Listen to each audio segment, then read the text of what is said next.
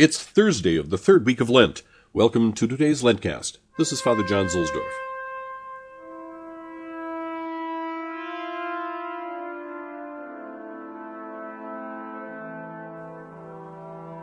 Today's Roman station is Saints Cosmas and Damian, which flanks the Roman forums via Sacra.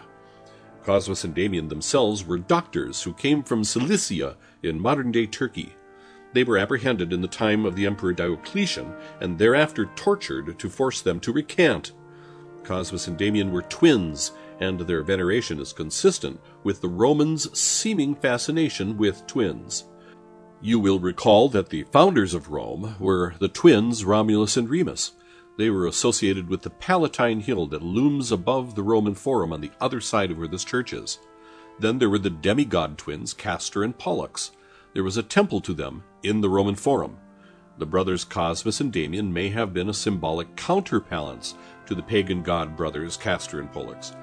Their temples just across the Forum as well. These two were crucified, shot with arrows, and finally beheaded. There were early churches dedicated to them in Jerusalem and in Egypt.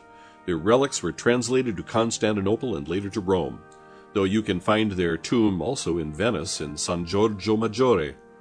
They were so venerated that their names are in the Roman canon, a very ancient prayer, the Eucharistic prayer, which by far most resonates with the identity of Roman Catholics.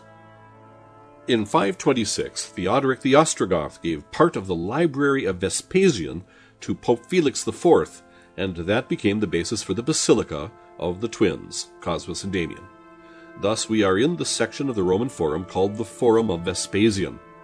Part of Vespasian's library was joined to the temple of Romulus to make the basilica. In the 17th century, Urban VIII, Barberini, restored the church. In the basilica itself are 6th century mosaics depicting Christ against a blue sky background. Peter, in a senatorial toga, presents St. Cosmas dressed in the tunic of a traveler and St. Theodorus holding a martyr's crown.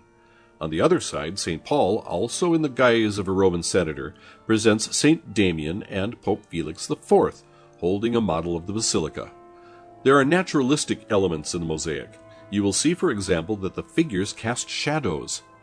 Since 1512, this basilica has been in the hands of the Franciscans of the Third Order Regular.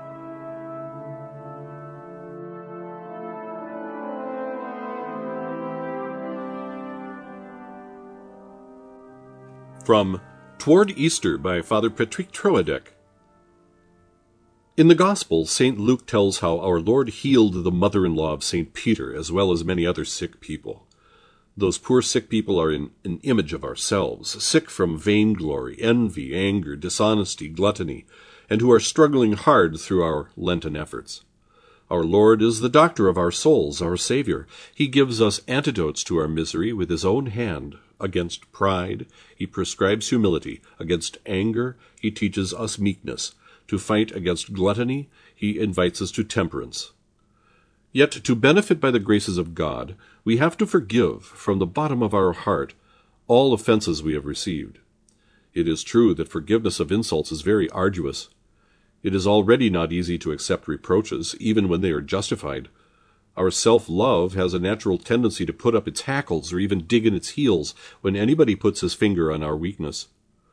But it is even harder when these reproaches are unmerited. And yet, the teaching of Jesus is clear on this point. He asked us to say in the prayer of our Father, Forgive us our trespasses as we forgive those who trespass against us. On the day of judgment, God will use us for the measure that we will have used for our neighbor. That is why it is so important to attack this evil at its source by uprooting all animosity, all resentment, all bitterness out of the depths of our heart.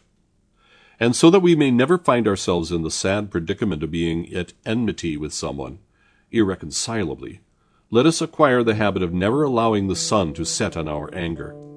That is the preventative solution to long standing bitterness which it is later so difficult to uproot from a hardened heart. Lord Jesus, to reach the joy of Easter and the happiness of heaven, help me to stay faithful to my resolutions and purify my heart, so that I might sincerely forgive the evil or the injustices which my neighbor has done to me over the course of my life.